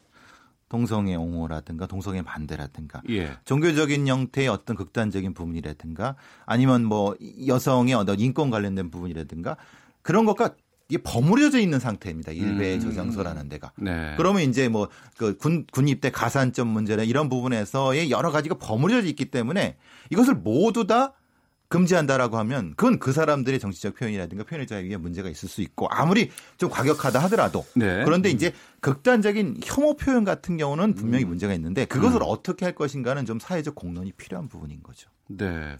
앞으로 경찰이 이거 어떤 부분에 대해서 좀 중점적으로 수사를 할 수가 있어요? 그러니까 결국은 제가 조금 전에 말씀드린 것처럼 압수수색을 했는데요. 예. 어, 성적 수치심이나 성적 욕망을 뭐 유발시키는 예. 어, 그런 거 어떤 그러니까 그런 거겠죠. 뭐 어, 성관계 동영상이라든지 그거 말고는 지금 특정 부위를 크로즈업한 예, 예. 영상 뭐 이런 거 등등은 경찰이 직접 개입해서 최초 또 유포한 사람, 최초 음. 그 올린 사람 그리고 그걸 또 받아서 저 퍼뜨린 사람. 네. 예, 이 경우는 뭐 성폭력 특례법에 의해서 처벌을 할 것 같고요. 음.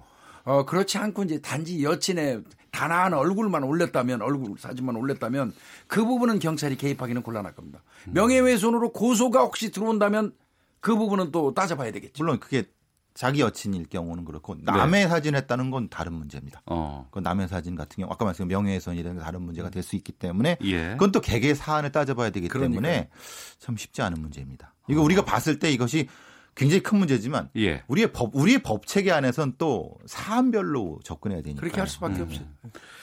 이런 부분에 대해서 또 고민이라든가 많은 지혜들 좀 모아 봐야 될 때가 아닌가 네. 싶네요. 알겠습니다. 오늘 아는 경찰 김복준 한국범죄연구소 연구위원 배상원 프로파일러와 함께했습니다. 두 분 말씀 고맙습니다. 감사합니다. 헤드라인 뉴스입니다. 여야 5당 원내대표가 오늘 국회의장 주재로 만나 국회 정상화를 위한 협상을 벌였지만 합의 도출에 실패했습니다. 이날 오후 3시에 다시 만나 협상을 이어가기로 했습니다. 남북철도 공동조사에 대해서 미국 정부가 전폭적인 지지 의사를 밝혔습니다. 비핵화와 대북 제재, 남북 협력 방안 등을 논의하는 한미 워킹그룹 첫 회의에서 나온 내용입니다. 가계빚이 1,500조 원을 넘어서며 사상 최대치를 기록했습니다. 증가세는 둔화되고 있지만 주택담보대출에 대한 수요는 여전히 많은 것으로 나타났습니다. 11월 수출이 석유 제품과 자동차 수출 호조로 증가세를 이어가고 있습니다. 관세청은 이날 1일부터 20일까지 수출이 316억 달러로 1년 전 같은 기간보다 5.7% 증가했다고 밝혔습니다. 오늘부터 서울에 첫 수소버스가 운행되고 내년에는 천연가스인 CNG를 분해해서 수소를 생산하는 CNG 개질식 수소 충전소도 국내 최초로 구축됩니다. 경찰이 서울 강서구 PC방 살인사건 피해자 김성수 씨의 동생은 살인 공범으로 볼 수 없다는 최종 수사 결과를 발표했습니다. 미국 정부는 국제형사경찰기구 인터폴의 새 총재로 한국인 김종영 부총재를 지지한다고 밝혔습니다. 지금까지 헤드라인 뉴스 정원나였습니다. 이어서 기상청의 송소진 씨 연결합니다. 미세먼지와 날씨 정보입니다. 오전까지는 대부분 지방의 미세먼지 농도가 나쁨 단계를 보였는데요. 북서쪽에서 찬 공기가 밀려 내려오고 있고 바람이 점차 강해지면서 서울 등 중북부 지방은 먼지 농도가 보통 단계를 회복한 곳이 많습니다. 하지만 충청 이남 지방은 아직 농도가 높은 상태고 특히 광주와 대구, 경북 지역은 대기 정체로 종일 나쁨 단계가 예상돼 주의하셔야겠습니다. 오늘 전국 곳곳에 비 소식이 있습니다. 있겠습니다. 기온이 떨어지는 늦은 오후부터 일부 내륙 지역에는 비와 눈이 섞여 내리면서 오늘 첫 눈이 내리는 곳도 있겠습니다. 경기 동부와 강원 영서, 충북 북부와 경북 북부에 1cm 안팎, 강원 산지에는 1에서 5cm 정도의 눈이 쌓일 전망이고 서울에도 눈이 날리는 곳이 있겠습니다. 오늘 한낮 기온은 서울 8도, 광주 14도 등에 머물며 어제보다 2도에서 7도가량 낮겠고 내일 아침에는 서울이 영하 2도, 모레 금요일 아침에는 서울 영하 4도, 대구도 영하 2도까지 떨어져 때일은 추위가 기승을 부릴 전망입니다. 현재 서울의 기온은 7.9도입니다. 미세먼지와 날씨 정보였습니다. 이어서 이 시각 교통 상황을 KBS 교통정보센터 오수미 씨가 전해드립니다. 네, 이 시각 교통정보입니다. 지금 광주 대구간 고속도로인데요. 광주 방면으로 순창 1, 2차로에서 화물차 관련한 사고가 났습니다. 여파가 워낙 크기 때문에 전차로를 모두 막아놓고 처리를 하고 있는데요. 뒤쪽 순창 나들목부터 3km 구간에서 꼼짝을 못하고 있습니다. 그 밖에 고속도로에서는 대부분 공사의 영향으로 밀립니다. 호남고속도로 논산 쪽으로 전주 부근에서 밀리고 있고요. 중부 내륙고속도로 창원 쪽으로도 충주 분기점과 괴산 나들목에서 각각 속도를 줄이고 있습니다. 반대 양평 방면 점촌 합창에서 문경세제까지 가는데 4km 구간 차간거리 좁혀 지나갑니다. 남해고속도로 부산 가는 길로도 축동 부근에서 작업 여파로 더딘 흐름 이어지고 있고요. 서울 외곽순환고속도로는 구리에서 판교 방면, 판교 분기점 부근 2차로에 고장난 승용차가 서 있어서 뒤쪽으로 정체니까 잘 살펴서 이동을 하시기 바랍니다. 지금까지 KBS 교통정보센터였습니다.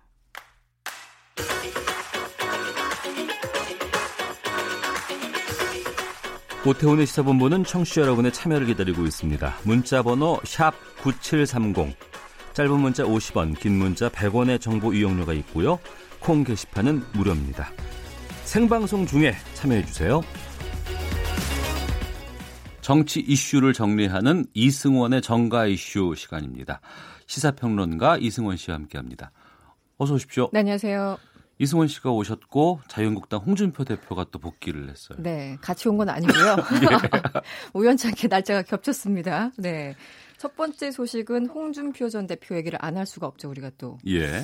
아, 어제 SNS에 글을 올렸습니다. 이 최근 국민들의 절반 이상이 대선이나 지방선거 때 홍준표 말이 옳았다는 지적에 힘입어서 다시 시작하고자 한다. 음.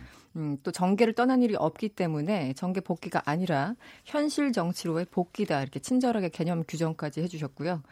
어, 내 나라가 이렇게 무너지고 망가지는 것을 방치하는 것은 역사에 죄를 짓는 일이다 이렇게 또 얘기를 했습니다. 음, 지난 6월 지방선거 이후에 바로 다음 날 이제 대표직에서 물러났었는데요. 네. 한 5개월 만에 복귀를 선언한 거죠. 네. 그러니까 최근에 국민들의 절반 이상이 홍준표의 말이 옳았다. 이것 음. 때문에 이제 다시 시작한다는 거 아니에요? 네, 이 절반이라는 숫자가 어떻게 나왔는지는 좀 물어보고 싶은데, 어. 네, 아직 못 물어봤습니다. 네. 그 여야 반응은 어떻습니까? 일단 그 평소와는 다르게 정의당 반응을 먼저 오늘은 좀 소개를 해드릴게요. 네. 어제 이 최석 정의당 대변인 논평이 하루 종일 화제가 됐었거든요. 네. 아 이런 얘기를 했습니다.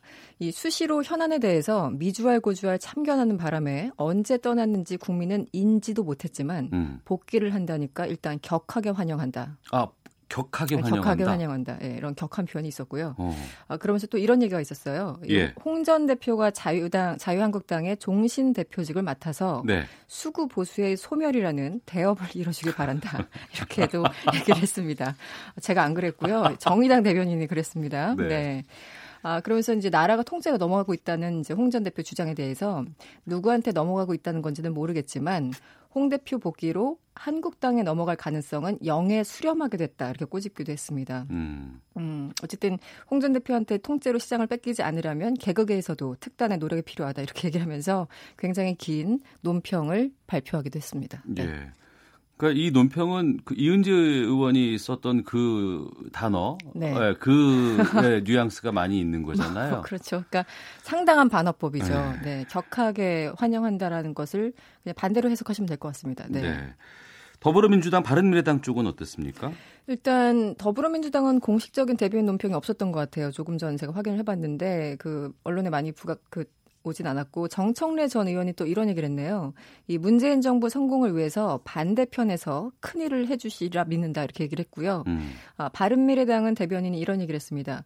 아까 말씀 그 앵커가 질문한 것처럼 국민들 절반 이상이 내 말이 옳다고 주장을 했는데 네. 아, 그 절반의 국민들은 어느 나라 국민이냐 이런 음. 얘기를 바른미래당에서 했고요.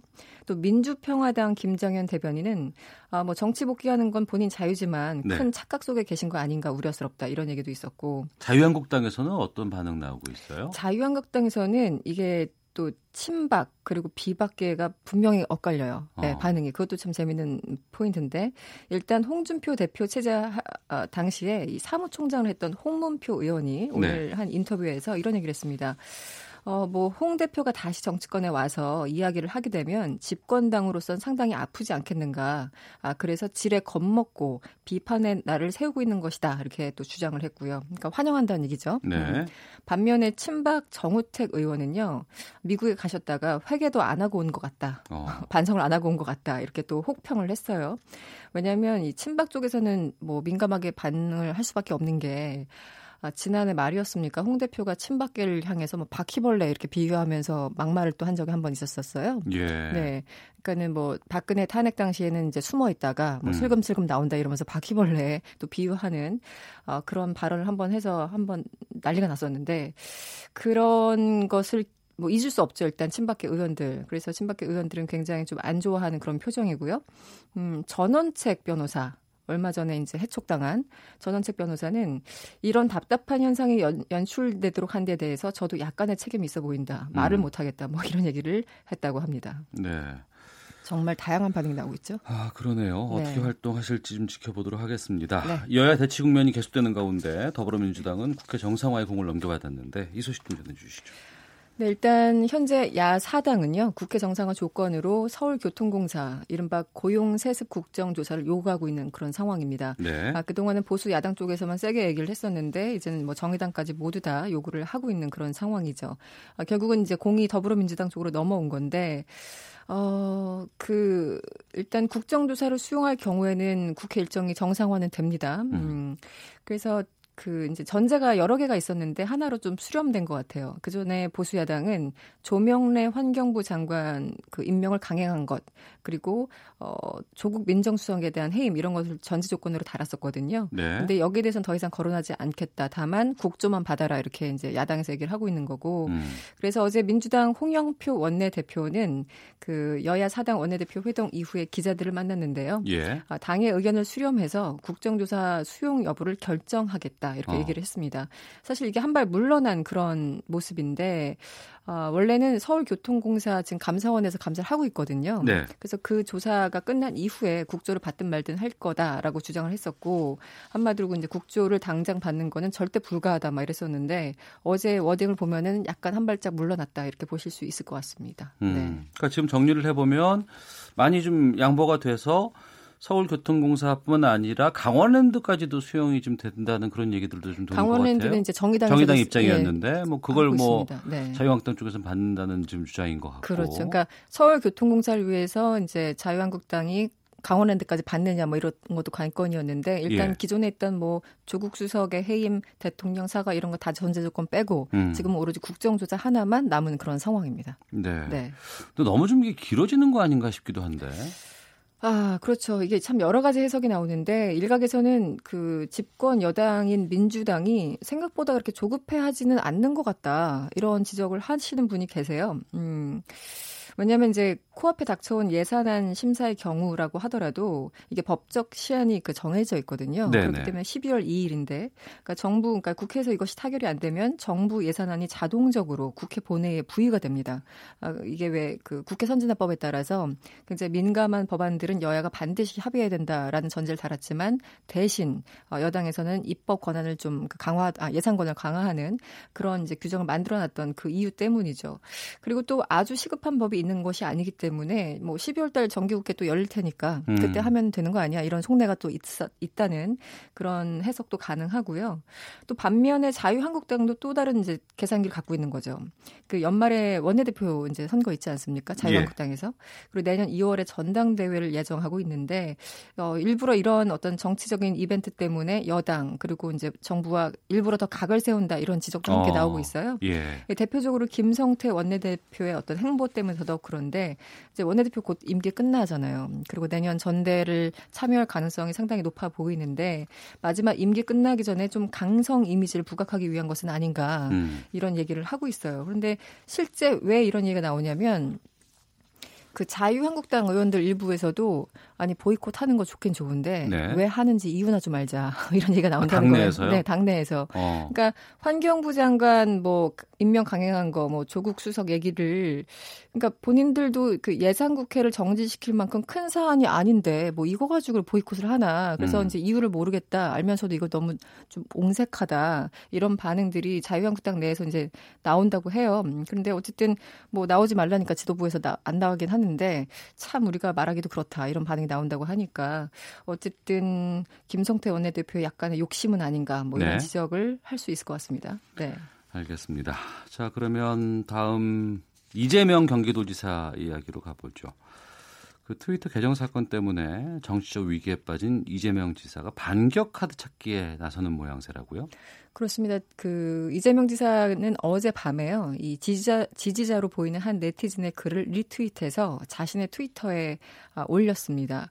이 지지자의 글을 봤더니 이 이른바 지금 문제가 되고 있는 이 해경군 김 씨가 2013년 어, 이후 트위터에 올린 글의 구체적인 어떤 일자 이렇게 시간 이런 것들 정리해 놓은 거예요. 네. 그러면서 이제 글을 함께 올렸는데 아, 이제 그, 이 지금 이 일정에 맞춰서 어, 김혜경, 그러니까 이, 이재명 지사의 부인이죠. 음. 김혜경 씨의 공식 일정을 아시는 분은 공유를 부탁드립니다. 이런 글이 함께 올라와 있어요. 네. 그러니까 2013년 이후에 이제 여러 가지 일정을 쭉 나열을 하고 뭐 연설을 하고 있거나 인터뷰를 하고 있었다면 그 시간에 트위터 글을 올리는 건 힘들잖아요. 음. 그러니까 이제 좀 상충되는 그런 증거물을 좀 찾아달라 이런 네. 얘기입니다. 그래서 한마디로 지금 어, 여전히 반격할 증거들을 수집하고 있다 이렇게 보시면 될 것 같습니다. 네. 어, 반격할 증거를 수집하고 있다. 네, 이재명 지사 측에서도 그렇죠. 어, 네. 경찰 조사가 나왔고 이제 검찰 기소 내용 또 법원 판단까지 이제 받아야 되는 상황이잖아요. 그렇죠. 네, 네. 어, 이재명 지사 고민이 좀 클 것 같은데 지금 정부와 각을 세우는 발언들을 꽤 하고 있어요. 그렇습니다. 그 지난 19일 경기도청 앞에서 입장을 이재명 지사 발표하지 않았습니까? 아, 그런데 그때 이제 가장 강력한 그 문장이 이거였어요. 경찰이 진실보다 권력을 택했다. 음. 이렇게 얘기를 하면서 경찰을 강하게 성토했는데 아 그러면서 경찰 수사를 저열한 정치 공세다 이렇게 규정하기도 했습니다. 근데 사실은 권력이라는 건 뻔하잖아요. 여기서는요. 문재인 정부 아니면 더불어민주당을 지칭하는 것으로 해석이 되는데요. 네.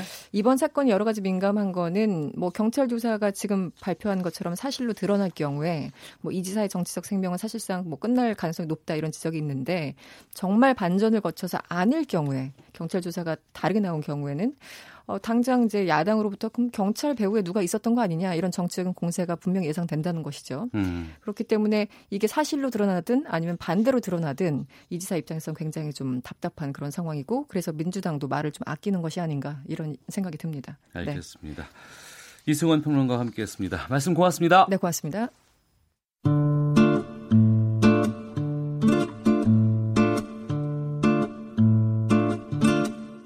오태훈의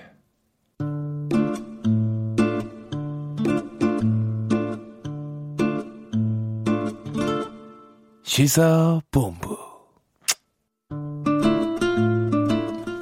사법농단 연루 의혹을 받고 있는 판사들에 대해서 탄핵 소추 검토가 필요하다. 전국 법관 대표회의가 이 입장을 정리했습니다. 이 파장이 정치권 정체로 확산되고 있는데요. 김성환의 뉴스 소다에서 이 이야기 다뤄보겠습니다. 시사평론가 김성환 씨 나오셨습니다. 어서 오십시오. 네, 안녕하세요. 예. 먼저 전국 법관 대표 회의 음, 법관 탄핵에 이제 진원지가 됐는데 어떤 곳인지부터 좀 말씀해 주세요. 어, 좀 낯서시죠? 이런 뭐 명칭을 좀 들어본 적이 없다고 생각하시는 분들도 있을 것 같은데요. 이 전국 일선 판사들의 회의체 네. 모임이다 이렇게 생각하시면 될 것 같습니다. 근데 모임의 성격을 좀 말씀드리면 한 정당하고 좀 비교를 하면 될 것 같아요. 네. 어, 전당원이 모여서 의결하는 전당대회가 열리잖아요. 예. 거기서 당 대표가 선출이 되고요. 그 위에 당을 대표하는 대의원들이 모이는 대의원대가 또 있잖아요. 예, 위라기보다는 오히려 이제 기구상으로 보면 예, 아래에 예. 있는 기구라고 할 수 있는데요. 이 법관 대표회의도 이런 대의원대 성격을 갖고 있다 이렇게 보시면 될 것 같아요. 어. 전국 판사들이 한 2,900명 정도 되거든요. 예. 근데 모두 한 자리에 모여서 자 이제 의견을 한번 모읍시다. 음. 이 거의 불가능한 일이잖아요. 그러니까 판사들의 지역이라든가 직급이라든가 이런 대의원들을 뽑아서 이분들이 함께 모여서 그 여론을 반영한다는 그런 의미겠네요. 그렇죠. 그러니까 어. 판사들의 각각 집업이나 이런 곳에 있는 판사들의 의견을 그 중에서 이제 일부 판사들이 선출이 되거나 이렇게 해서 네. 대표 판사를 뽑아가지고 어, 대표 판사가 와서 회의를 하는 게 예, 일종의 이제 법관 대표회의다 이렇게 생각하시면 되고요. 현재 음. 119명이 있습니다. 네. 그 판사들이 모여서 사법 행정이나 법관 독립에 관한 의견을 표명하거나 건의를 이제 하게 되는데요. 음. 그런 기구에서 그저께 과반수 찬성으로 탄핵 소추 안건을 의결했다. 네. 그러니까 파장이 당연히 클 수밖에 없는 거죠. 음. 뭐 한마디로 말씀드리면은 저 제 동료지만 탄핵해 주세요, 파면해 주세요 이렇게 얘기하는 거나 마찬가지니까. 그렇죠. 네. 얼마나 사안이 위중합니까? 음. 그리고 이제 그 결과를 현 김명수 대법원장에게 전달을 했다고 하는데 이게 반드시 지켜야 되는 거예요? 구속력이 있어요? 아 그런 건 아닙니다. 어. 그런 건 아닌데요. 어, 무시할 수는 없습니다. 의견을. 중요한 여론이니까. 네. 그러니까 이두 가지 정도의 이유가 있는데요. 첫 번째로는 이 과거에는 판사들이 모여서 만든 임의기구 성격이었어요. 네. 그러니까 공식적으로 이 기구를 이 대법원이나 사법부 내에서 인정하지는 않았다는 거죠. 음. 그냥 판사들이 의견을 모으는 기구 정도 이렇게 생각했는데 어. 이 아, 저, 지금 현 대법원장이 김명수 대법원장이 취임하고 난 다음에 이 성격을 공식 기구로 바꿔놨어요. 네. 그러니까 일종의 이제 그 뭐랄까 대법원 이 예규 라든가 이런 대법원 규칙을 바꿔가지고 이런 판사회의 성격을 가지고 의견을 제출을 하면 대법원장이 그걸 청취를 하도록 돼 있는 거죠. 음. 일종의 자문기구 성격으로 승격을 하는 거나 마찬가지가 돼 버렸어요. 네. 그러니까 이번에 어, 판사 대표회의에서 결론을 낸 것에 대해서 김명수 대법원장이 아, 나 모르는 일이야. 뭐 임의기구니까 당, 당신들의 의견을 뿐이야. 이렇게 취급하기가 굉장히 어려워졌다는 거고요. 음. 어, 둘째로는 일종의 이제 판사들의 의견이 모아졌다고 하는 거예요. 예. 예를 들면 이제 뭐 정치는 국민 여론을 먹고 산다는 얘기 하잖아요. 예, 예. 근데 대법원장은 물론 이제 격은 좀 다르긴 하지만 판사들의 의견이 그 무엇보다도 중요합니다. 음. 왜냐하면은요. 판사는 한 명한 한 명이 독립된 법원이나 마찬가지예요. 그러니까 이번 결정을 내린 분들이 다 재판에서 판결을 내리시는 분이잖아요. 그렇죠. 어. 그러니까 법적으로 또 지위를 보장받고 있기도 하고요. 이런 판사들이 모여서 하나로 의견을 모으는 일, 이 사실은 얼마나 힘들겠어요. 이게 쉬운 일이 아니거든요. 음. 그러니까 그런 판사들이 모아서 하나로 의견을 모았다고 하는 행위 자체가 굉장히 상징성이 크다고 볼 수 있고요. 네. 어, 이 법관 대표회의가 이번에 이제 공식 기구로 만들어지고 난 다음에 거의 처음으로 의결한 내용이에요. 어. 그만큼 상징성이 크다고 볼 수 있고 이 과거에 이제 사법 파동이라는 얘기 들어보셨죠? 예, 예. 그러니까 판사들이 이 대법원의 결정에 정면으로 반박을 하거나 아니면은 어, 대법원을 비판하고 나오는 이런 경우가 있는데요. 2003년도에 4차 사법 파동이 있었어요. 네. 그때 박시환 서울지법 부장판사가 대법관 인선 관행에 항의하면서 벌어진 일이거든요. 네. 그때 바로 만들어진 게 이 법관 대표회의라고 하는 거예요. 음. 그러니까 사법 파동 와중에 만들어져 있는 만든 기구이기도 하고 이건 네. 공식 기구로까지 만들어 놨으니까 대법원장 입장에서는 아, 난 모르는 일이야라고 말하기는 대단히 어렵다는 거죠. 어. 그럼 이런 상황에서 김명수 대법원장 입장을 뭐 발표한 게 있습니까? 아직 입장을 내놓고 있지는 않아요. 근데 이렇게 법관 대표회에서 의결을 하거나 하게 되면은 선언문 형태로 나오게 되거든요. 네. 그럴 경우에는 그 선언문을 전자문서 형태로 대법원장한테 전달하도록 돼 있어요. 일종의 자문기구 성격이니까 네. 당신한테 우리가 이런 자문을 한다고 하는 성격이 되겠죠. 근데 김몽수 대법원장 입장에서는 사실 좀 오더가도 못하는 상황인 것 같아요. 왜냐하면 어, 본인 스스로가 대법원장이 사법부 수장이잖아요. 그렇죠. 어, 우리 법관들을 탄핵해 주십시오라고 국회에다 또 요청할 수도 없는 입장이잖아요. 어, 굉장히 예, 예. 입장이 좀 난처한 거죠. 어, 그리고 내부적으로 이 탄핵에 대해서 좀 반대하는 판사들 의견도 좀 있거든요. 음. 그러니까 그런 여러 가지 의견을 좀 고려해야 되는 측면도 있고요. 또 더군다나 특별재판부 설치를 두고도 지금 국회에서 여러 가지 의견이 좀 충돌하고 있는 상황인데 네. 법관 탄핵까지 만약에 대법원장이 의견을 표명하게 되면은 음. 이거는 뭐 단순히 사법부의 문제가 아니라 입법부의 문제로까지 넘어가게 돼서 이 사법부 독립을 침해할 수 있다고 하는 그런 반박을 뭐 받을 수도 있기 때문에 굉장히 좀 조심스러운 상황입니다. 말씀하셨던 것처럼 정치권에서는 특별재판부 설치를 뭐 해야 하는 뭐 법안도 지금 발의가 된 상황이고 네. 그런 상황에서 이번 그 이 대법관 회의 결과가 나, 아 판사 회의 결과가 나왔을 때 정치권에서의 반응은 어떻게 나오고 있어요 지금? 이것도 지금 금요하게 엇갈리고 있어요. 특별재판부하고 거의 비슷한 양상으로 가고 있다 이렇게 보면 될 것 같은데요. 네. 뭐 굳이 구분을 하자면 범진보연합과 범보수연합의 대결이다. 음. 이 정도가 될 것 같은데요. 예. 민주당과 정의당이 탄핵에 가장 적극적이고요. 민주평화당은 내부 반박이나 의견이 좀 있었다고 하는데 어제 탄핵 발의 쪽으로 가닥을 잡았다고 합니다. 반면에 이제 보수야당, 자유한국당과 바른미래당은 지금 반대하고 있는 상황이거든요. 뭐 반대 이유는 이렇습니다. 현재 검찰 수사가 진행 중이고 범죄 사실이 드러나지도 않았다. 네. 또 재판을 하기도 전에 중대한 헌법 위반 행위라고 단정하는 것은 너무 위험한 위험한 발상 아니냐 이런 얘기입니다. 네. 법관 탄핵 국회로 가면 어떻게 됩니까? 표 계산이? 음, 지금 이제 대통령 같은 경우에는 지난번에 이제 우리가 한번 사태를 겪었잖아요. 예, 예. 그때 이제 국회의원 과반수 발의에 3분의 2 찬성이 좀 필요했거든요. 그래서 그 탄, 그 발의 전, 정족수 채우는 문제 가지고 그 쉽지 않을 수 있다고 한동안 그랬었어요. 어, 그렇죠. 예, 안 된다고 예. 얘기를 했었는데 결국은 이제 어, 당시에 새누리당 내 의견이 갈리기 시작하면서 지금 이제 여전히 바른미래당 의원들도 이제 거기에 참여를 했었는데요. 그 의견이 갈리기 시작하면서 결국 탄핵이 발의가 됐던 이런 경험이 있는데 법관 탄핵은 이보다는 훨씬 쉽습니다. 음. 그러니까 3분의 1 의원이 발의를 하고 그리고 과반수가 찬성을 하면 되거든요. 아, 그럼 100명 발의에 과반수 찬성이면 가능한 거예요? 그렇죠. 어. 크게 보면 그렇게 되는 거거든요. 예, 예. 근데 지금 범여 성향의 그 의원들을 숫자를 이렇게 세, 대충 세 보면은 아, 이번에 이제 무소속으로 나간 의원들 같은 경우에는 입장을 유보하고 있어서 3명을 빼면 한 152명 정도가 찬성을 하는 입장으로 분류가 될 수 있어요. 네. 물론 이제 내부 이탈표가 나올 가능성을 배제할 수는 없지만 어, 탄핵 소추안이 발의가 될 가능성도 있다고 보는 거죠. 예. 하지만 이제 이렇게 될 경우에는 지금 어, 보수 야당 쪽에서 굉장히 거세게 반발하고 있는 상황이기 때문에 굉장히 좀 정치적으로 부담이 되는 측면이 있고요. 무엇보다도 지금 그 탄핵안이 발의가 되면은 탄핵 소추위원장을 법사위원장이 맡도록 돼 있어요. 아 법사위원장이요? 네. 지금 여상규 자유한국당 의원이잖아요. 네, 여상규 의원이 지난번에 이제 어, 대법관 인사청문회 때인가요? 그때도 그렇지만 사법농단에 농자만 나와도 막 엄청나게 버럭버럭 화를 내고 그랬잖아요. 저희가 인터뷰를 한번 했었습니다. 그때도 네. 좀 약간 부정적인 시각이 많이 엿보였거든요. 이번에 법관 대표회의 결과가 나오고 난 다음에도 그거에 찬성한 판사들을 자격이 없다 이렇게 비난을 하기도 했어요. 예. 이것도 사실 넘어야 될 산 중의 하나이기도 합니다. 음. 그리고 지금 이게 탄핵 뭐 지금 숫자를 얘기를 하고는 있습니다만 대상을 어느 정도로 할지 또 이게 개개인별로 탄핵의 안에 대해서 판단을 해야 되는 거 아니에요. 이, 이 사람 이 법관은 탄핵해야 된다. 이 법관은 안 내야 된다. 이걸 다 따져봐야 되지 않겠습니까? 그렇죠. 이게 좀 애매하다 이런 지적들도 나오고 있는데요. 그래서 이제 보수 야당 쪽에서 그런 얘기를 하는 겁니다. 이거 어떻게 구분할 거냐. 네. 그럼 지금 이제 대략 어, 검찰이 공소장에 이 임종원 전 법원행정처 차장을 기소를 하면서 공소장에 이제 거기에 들어가 있는 어, 판사들의 면면을 이렇게 쭉 살펴보면 숫자를 대충 세보면 90명이 넘어요. 예. 그 많은 인원을 다 탄핵을 할 거냐. 이런 얘기도 하는데요.